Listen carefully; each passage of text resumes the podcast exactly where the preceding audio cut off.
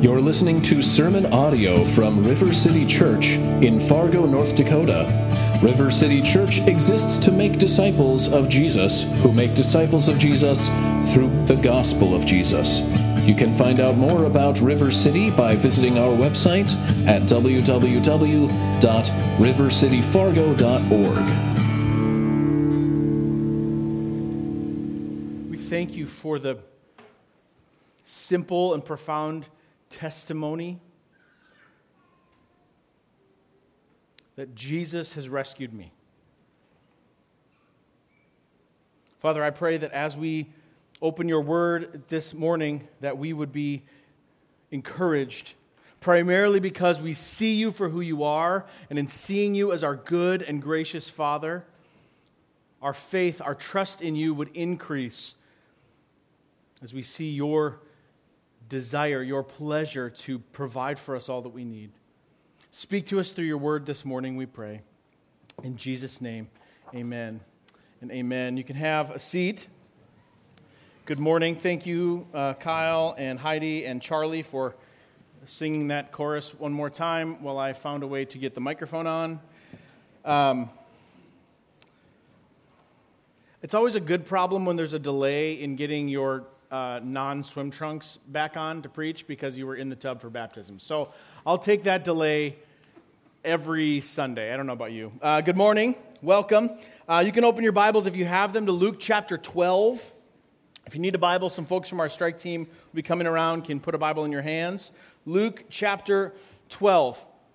Now, as you're turning there, um, I don't know about you, but I feel as if the world just keeps getting more and more insane.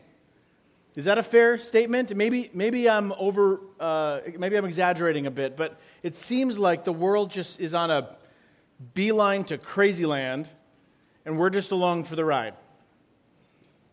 And I know we need to be careful because um, we can be uh, contextual and chronological snobs. What I mean by that is we feel that our experience, our situation, our time in history is, is unprecedented I hate that word, mostly because it's been so overused in the last two years. But, but the reality is, uh, even though we can over realize our, our own circumstances, our own, our own uh, situations, um, in time and in space and in history, hardships and challenges have, have almost always existed, right? Since the fall of our first parents until now, we're bearing the effects of that.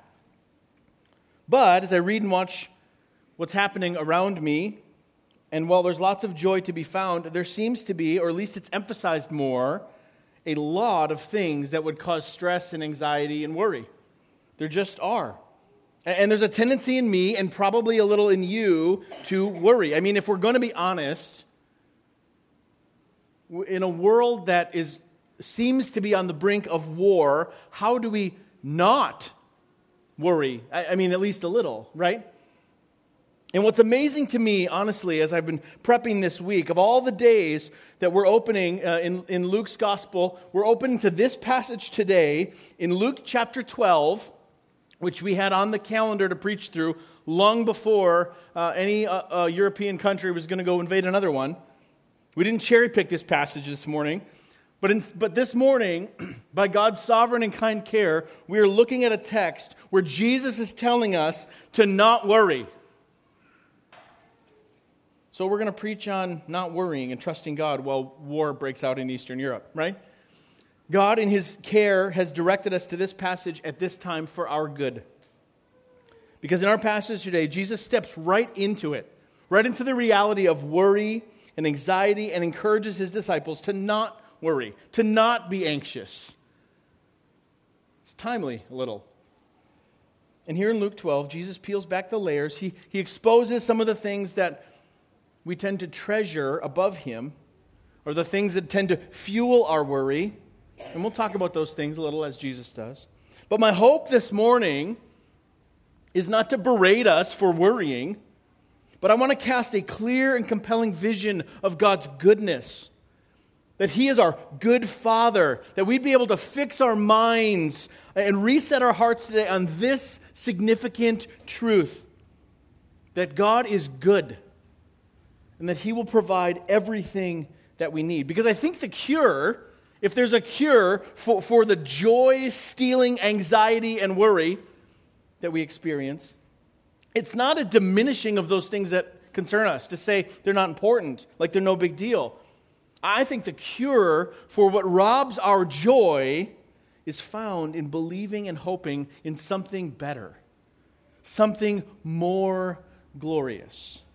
Namely, my grand hope for this morning in Luke 12 is this that everyone who is in Christ Jesus, everyone who says, Yes, I have faith in Jesus, that when you leave this place in a few minutes, you are more sure of the goodness of God than you were when you came in this morning. That you would know Him more intimately as your good Father. Not just generically God, but your Father who is good. And that you would have confidence and hope that if you're a citizen of His kingdom, He has and He will provide everything that you need. Everything. That's my hope and my aim this morning. Not to make us feel guilty for our worries, but to proclaim hope in God's goodness so that our hearts are filled and caused to worship. And in that worship, that's what kills the worry. That in a world of worry, you would know that in Christ you have a good Father who knows exactly what you need and is pleased to provide from the abundance of his own kingdom. Let me say that again that in Christ you would know you have a good Father who knows exactly what you need and is pleased to provide from the abundance of his own kingdom. So let's read our text. We're going to read verses um, 13 through 34 of Luke chapter 12. You can read along in your Bibles, and it'll be on the screen as well. Luke 12, starting in verse 13. Someone in the crowd said to him, said to Jesus, Teacher, tell my brother to divide the inheritance with me. But Jesus said to him, Man, who made me a judge or arbitrator over you? And he said to them, Take care and be on your guard against all covetousness, for one's life does not consist in the abundance of his possessions. And he told them a parable, saying, The land of a rich man produced plentifully. And he thought to himself, What shall I do? For I have nowhere to store my crops. And he said, I will do this I will tear down my barns and build larger ones, and there I will store all my grain and my goods. And I will say to my soul, Soul, you have ample goods laid up for many years. Relax, eat, drink, be merry. But God said to him, Fool, this night your soul is required of you, and the things you have prepared, whose will they be? so is the one who lays up treasure for himself and is not rich toward God. And he said to his disciples, Therefore I tell you, do not be anxious about your life, what you will eat, nor about your body, what you will put on, for life is more than food, and the body more than clothing. Consider the ravens. They neither sow nor reap, they have neither storehouse nor barn, and yet God feeds them. Of how much more value are you than the birds? And which of you, by being anxious, can add a single hour to his span of life? If then you were not able to do as small a thing as that, why are you anxious about the rest? Consider the lilies, how they grow. They neither toil nor spin. Yet I tell you, even Solomon in all his glory was not arrayed like one of these. But if God so clothes the grass, which is alive in the field today and tomorrow is thrown into the oven, how much more will he clothe you? You, O you of little faith. And do not seek what you are to eat and what you are to drink, nor be worried. For all the nations of the world seek after these things, and your Father knows that you need them. Instead, seek his kingdom, and these things will be added to you. Fear not, little flock, for it is your Father's good pleasure to give you the kingdom. Sell your possessions and give to the needy. Provide yourselves with money bags that do not grow old, with a treasure in the heavens that does not fail, where no thief approaches and no moth destroys. For where your treasure is, there your heart will be also. This is God's word for us this morning from Luke chapter 12. Worry, anxiety, concern, apprehension about danger, When Jesus says, do not be anxious about your life, he is including everything. He's not saying, don't be anxious about these things, but, but you can about these. Right? He's including everything. And in this passage, he touches on things like money and food and clothing, some of the basic necessities of our lives, right? And the key, I think, to this text is found in verse 30. He says, All the nations of the world seek after these things, and your Father knows that you need them. He's not saying these things aren't important. They are, in fact, important. You need them. But, but he's also saying that your Father who's in heaven, he knows. He knows you need food and clothing and shelter. He knows you need provision. He knows. The distinction is this Jesus says, Seek the kingdom first, meaning primary, meaning ultimate, and then, and then all the rest that your Father already knows that you need, and then the rest will be added to you. So there's the, the contrast that Jesus is drawing in this section of Scripture and in this parable that he tells.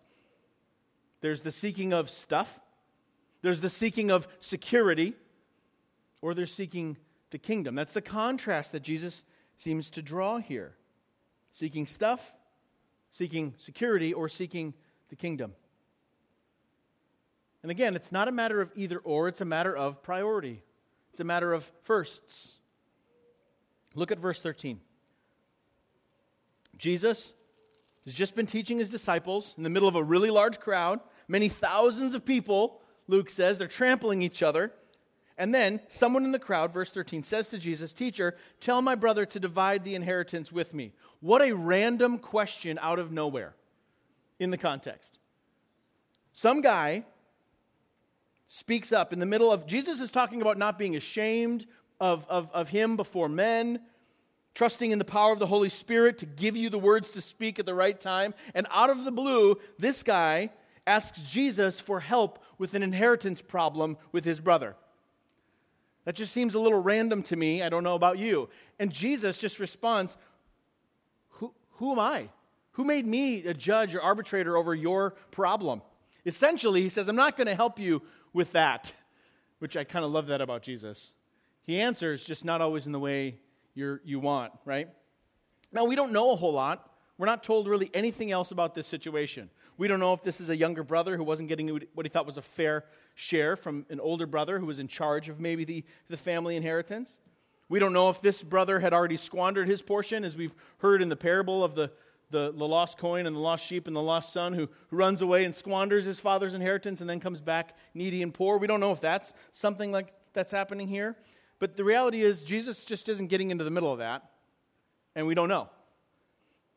Essentially, Jesus is saying, No, you, you can't use me like that to, to help solve this problem for you to, as a means to get what you want. Jesus is just not participating. But then, off that question, he turns to his disciples and probably anyone else who's listening. So the guy is probably still here. And he says this Take care and be on your guard against all covetousness. How'd you like to be the guy that becomes the object lesson? right? Now, a simple definition of the word covet or covetousness is this a strong desire to acquire more and more material possessions, or, so there's another possible uh, part of the definition, or to possess more things that other people have, all irrespective of need. So it's, it's, it's either when Jesus is be on guard against all covetousness, it's, it's be on guard against that innate desire to always want more and more and more and more, which is part of it, which we often talk about as greed, right? Or it can also mean to have an innate desire to want what someone else has. The grass is always greener there, and I want that. And Jesus is saying, be on, be on guard against that. I mean, one of the commandments that God gave Moses to give the people at Mount Sinai was, Thou shalt not covet. He was eh, trying to help them be on guard against this strong desire to keep chasing after more and more or to always be wanting what others have. Why? Jesus tells them, Why should you be on guard against covetousness? Verse 15 For one's life does not consist in the abundance of his possessions. Jesus is pressing on a disordered uh, uh, desire here where they're seeking stuff. Just plain old stuff. Fill in the blank with whatever goes in the stuff bucket, seeking stuff. And then Jesus tells this story, this parable um, about a wealthy farmer whose land was good. And we live in the upper Midwest, so we understand how wealthy farmers work and poor farmers, but we get the whole farming analogy. So here's, this, here's the story Jesus tells. This guy has a, has, has a field, has fields that are producing tons of crops. So much so that his current barns and silos are not big enough to hold the, the bounty that he's bringing in. So he asks, What should I do? And his solution, because he doesn't know what to do with all of his crops, they're overflowing, his solution is to tear down the smaller barns and big, build bigger ones, which seems kind of logical if you ask me, right? Look at verse 19. Here's where he gets into trouble. Verse 19. So I'll tear down my barns and build larger ones, and there I will store all my grain and my goods. And then I will say to my soul, Soul, you have ample goods laid up for you for many years. Relax, eat, drink, and be merry. Did you catch that? So then I will say to my soul, he tells himself, You have ample goods. You have plenty of, of, of stuff and supply. So relax. He's assuming that if he has enough stuff, then that will allow him to not have to worry. He can relax. But verse 20, God says to the man in this parable, Fool, this night your soul is required of you. Essentially, you are now dead and standing before God and all of the things you've prepared the barns, the silos whose are they going to be now? Because you don't take them with you, is essentially what he's saying. Whose will they be? And then Jesus says, So is the one who lays up treasure for himself and is not rich toward God. Here's the danger it's not in the bigger barn itself. The danger is saying, I will be happy and satisfied. I will finally have enough. I will finally be content. I will finally be able to relax or breathe when I have blank. That the gaining of that thing or that amount or that whatever will be the thing that will satisfy this need in my soul. The fool in this case is attempting to satisfy his soul with stuff. His, his eternal soul ultimately can't be satisfied with temporary things. And Jesus uses this word treasure. You're going to want to hang on to that word treasure here. In this parable of the rich man here, he has laid up for himself an earthly treasure. He is rich according to the world, he is wealthy. But Jesus cautions and says, but he is not rich toward God. You following what he's saying here? Following Jesus? How much joy and contentment is being robbed from us because we, like the guy in this parable, are preoccupied with stuff. That's the question I'm asking as I read this text. What joy, true contentment and joy, is being robbed from me because I'm so preoccupied with something else? It's a hard question. It's a really hard question. Because a newer vehicle or a house with more bedrooms or adding that cool thing to a collection you have, or, or spending some time or money on something that you enjoy, or, or putting money into a project, including barns, if we're in the parable, they're not inherently bad things. They're not. The challenge is we have to ask ourselves are we attempting to satisfy our souls with those things?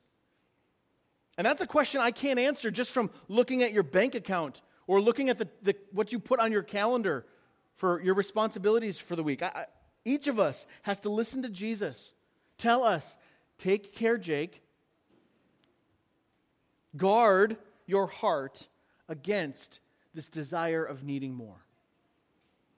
Each of us has to be on guard against a heart that is unsatisfied and always wanting more because sometimes our worry and our anxiety grow in us because we're seeking satisfaction in more and better stuff.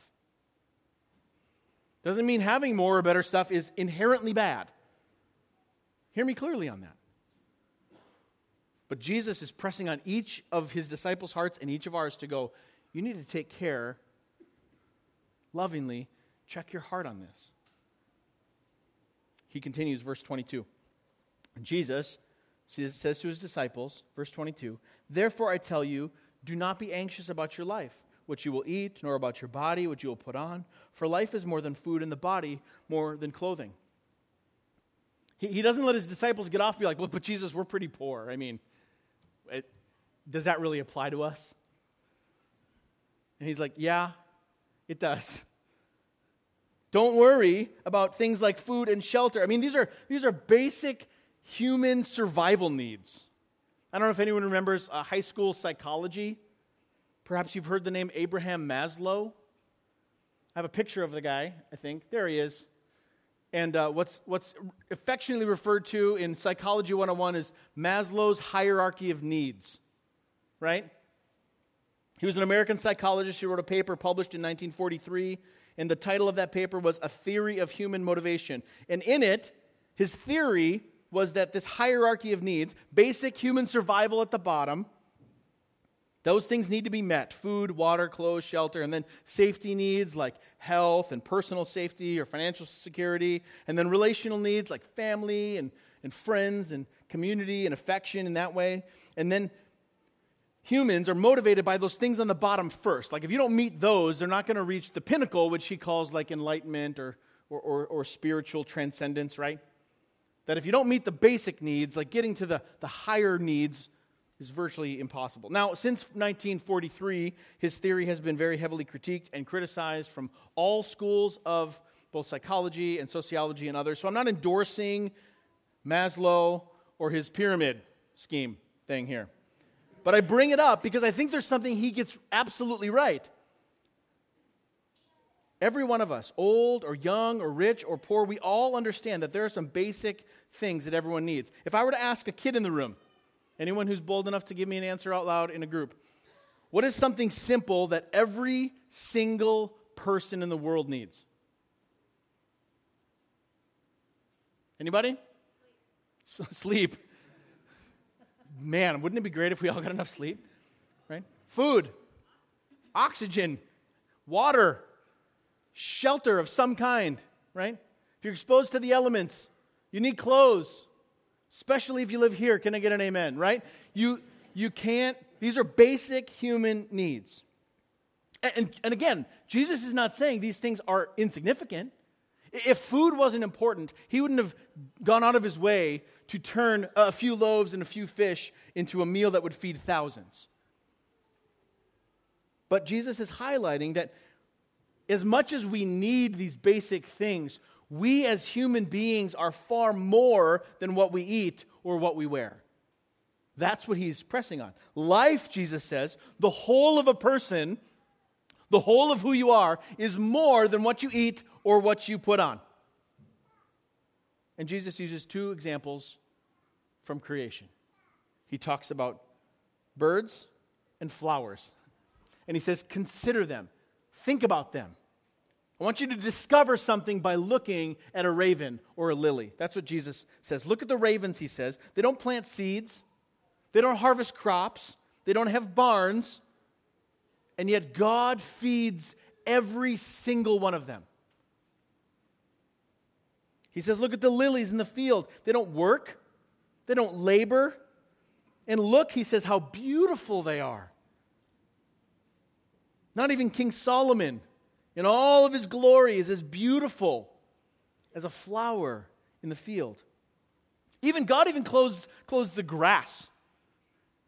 There's beauty in, in a single green blade of grass, which we're all very hoping to see very soon.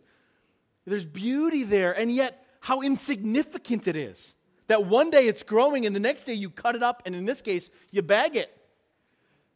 In their case, it goes to the burn pile. And then Jesus says, Of how much more value are you than birds or flowers or grass? You are far more valuable than the ravens. You are of far greater value than the lily in the field. And yet, and yet, he says, we feel the need to secure for ourselves what we need, as if God won't do it. We will toil and spin and worry and fret in hopes that we'll have enough. And right there between those two considerations of birds and flowers, Jesus is like, Can you really add even an hour to your life by worrying about it? And then the answer is like, Of course you can't. So why do you fret about everything else? Right? And then he says this Oh, you of little faith. Which sometimes sounds a little bit like a, a shot, right? Jesus just took a shot at me. I got little faith. I, I, don't, I don't read it that way. Jesus is gently saying, It's okay that you've got a little. Don't worry. I got this. Oh, you of little, oh, me of little faith. So often, right? Verse 30 Because all the nations of the world seek after these things, and your Father knows that you need them. See, sometimes worry and anxiety grows in us because we're seeking security. We're trusting in our own ability to gather and to save, to feed and clothe ourselves. Instead, Jesus says in verse 31 instead of seeking these things, seeking comfort and satisfaction for your soul and stuff or security, instead, Jesus says, seek his kingdom and all these things will be added to you. This is where he flips the priorities. Jesus is essentially saying if you seek after stuff, if you seek after security, if that's the, the main aim you might actually get it temporarily, but you'll miss the kingdom. But if you seek his kingdom, you get the kingdom and then everything else too. So, what does it mean to seek the kingdom? It's a big question. It's we don't want to just leave it out in like theory, theological land. What does it actually mean to seek the kingdom? Here's at least part of it as I've wrestled through it this week. Part of it means we remember that we are more than just bodies and stomachs. That's hard to remember sometimes when we're hungry. That's hard to remember sometimes when there's actual risk, right, that we're experiencing, whether it's a medical diagnosis or, or an outside threat. I think there's a reminder here that we are more than just bodies.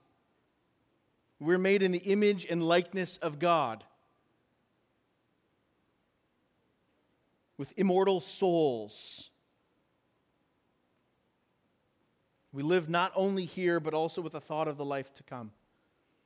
Part of it means we seek the kingdom when we make our primary business kingdom business and not merely earthly business. Here's what I mean by that that we consider all of our actions and all of our words not only in terms of how they affect us here temporarily in this life, but consider everything in light of eternity, in light of what's to come, not only for just ourselves, but of every woman and man that we uh, might come in contact with who are also made in the image and likeness of God. Jesus says it in Luke 9. We read it in the last time we were in Luke. For what does it profit a man if he would gain the whole world? If he would gain everything that he could possibly gain and yet forfeit his soul? Part of Seeking the kingdom means remembering that we are more than just flesh and bone.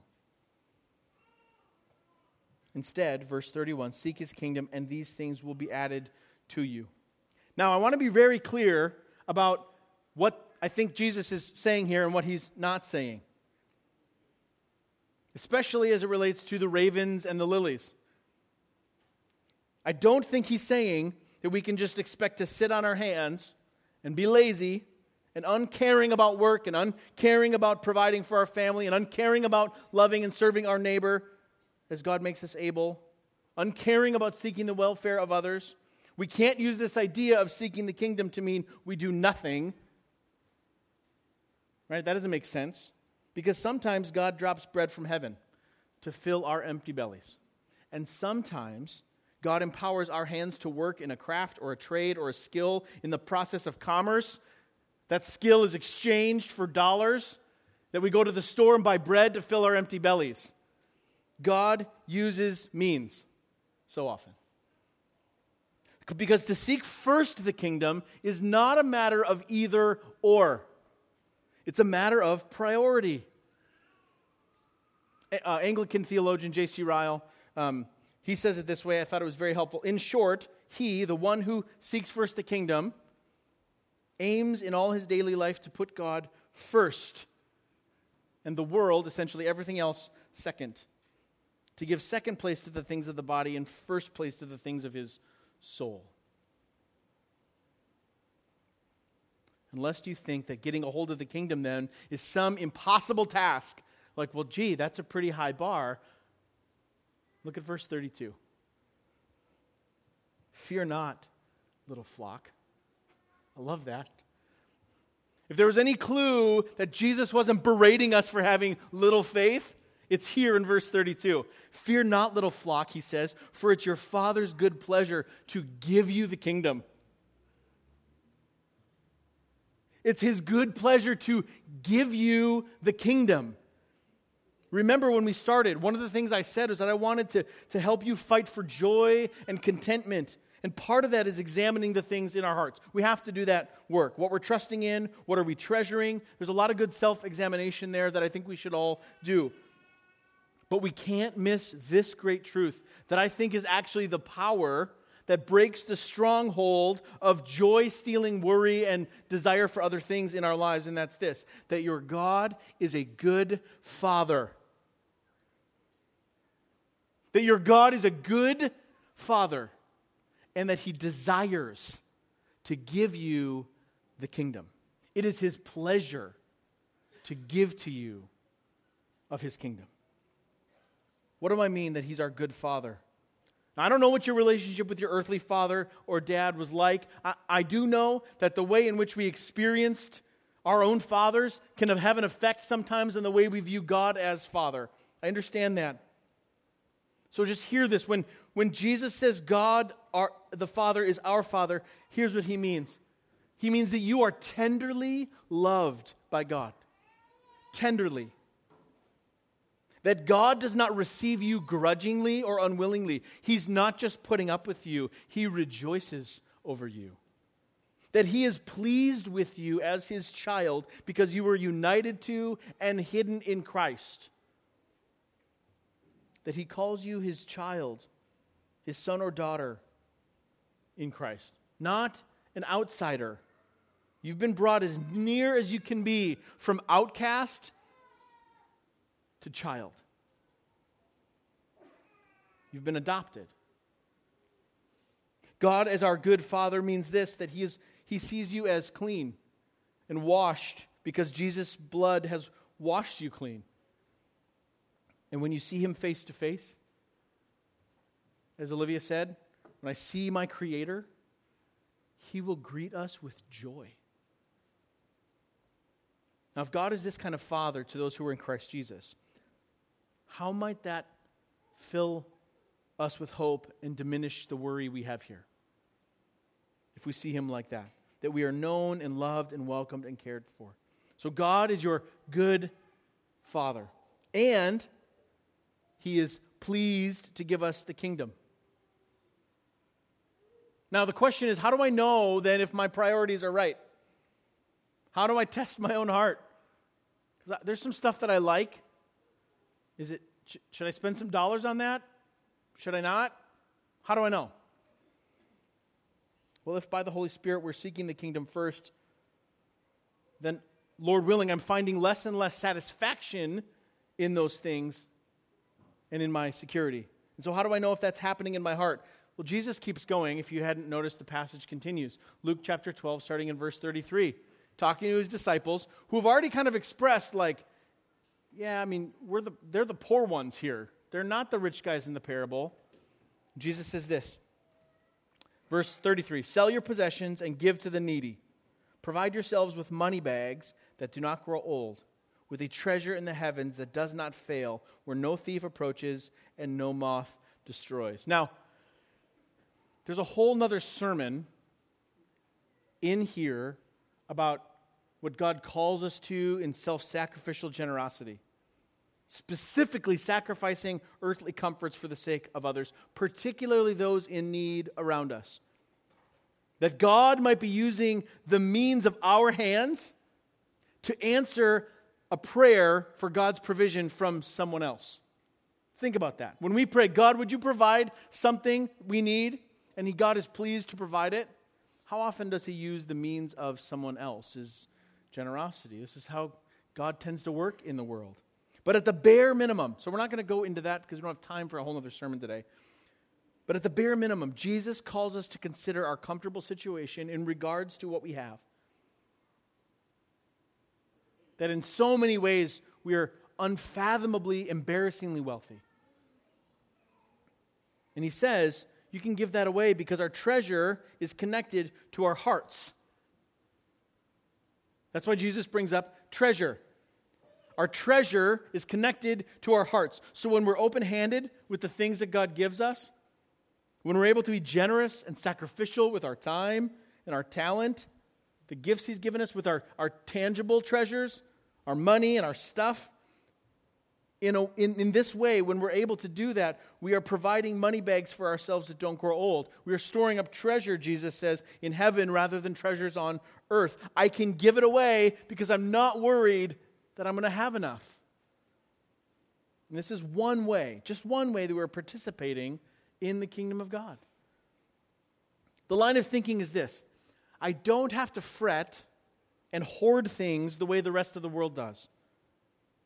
So, the opposite of that, the way that I live then is willingly give away what God gives, trusting God to provide. And when we're doing, we're storing up heavenly treasures, which is our inheritance in the kingdom, which prompts the question well, does that mean we can purchase the kingdom? Right? Like if I give away enough stuff, a high enough percentage of my income,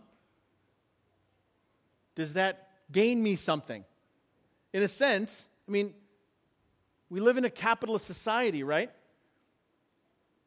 Sometimes generosity is for the tax write off and not for the sake of generosity.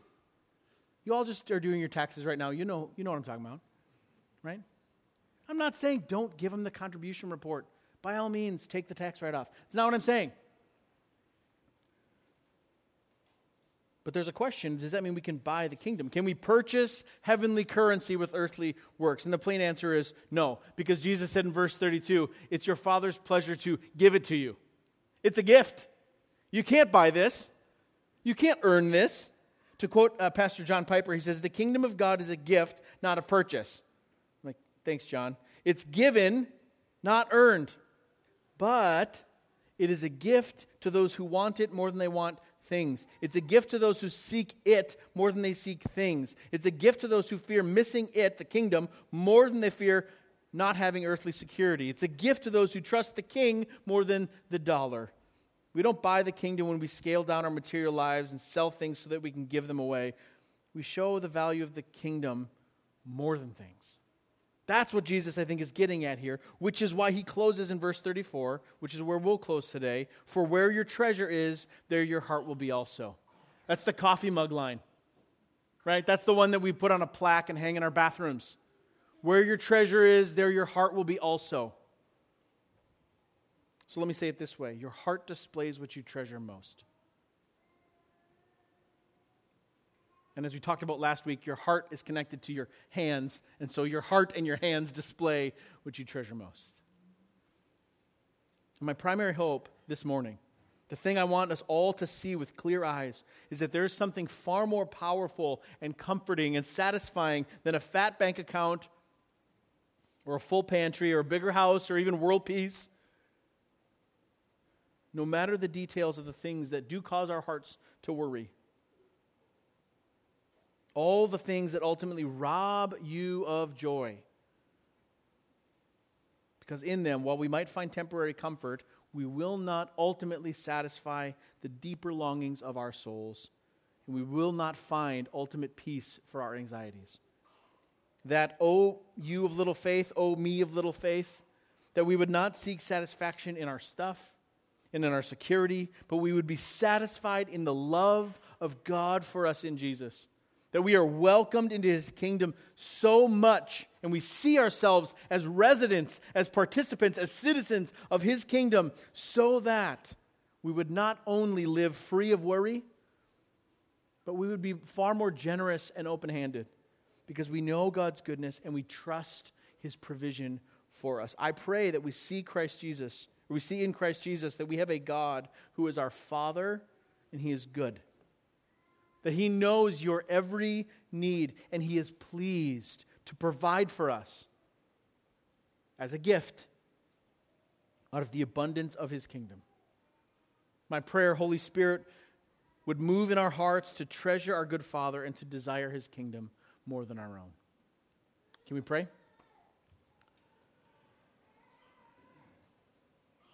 Father, we confess we are those of little faith. We're grateful that you don't come with condemnation, you come with fear not. Because you have purchased what we could not purchase, you have uh, overcome what we could not overcome. You have rescued us from death. You have restored our brokenness. And you are at work in us, renewing us and changing us and satisfying us. I pray that we would see with clear eyes the, the wonder, the beauty, the truth that you love us, God, in Christ. That you are indeed our good Father, and that you are pleased to provide for us out of the abundance of your kingdom. Work in us, Holy Spirit, as we come to the table, that what would spill forth from our lips is worship. Worry killing worship.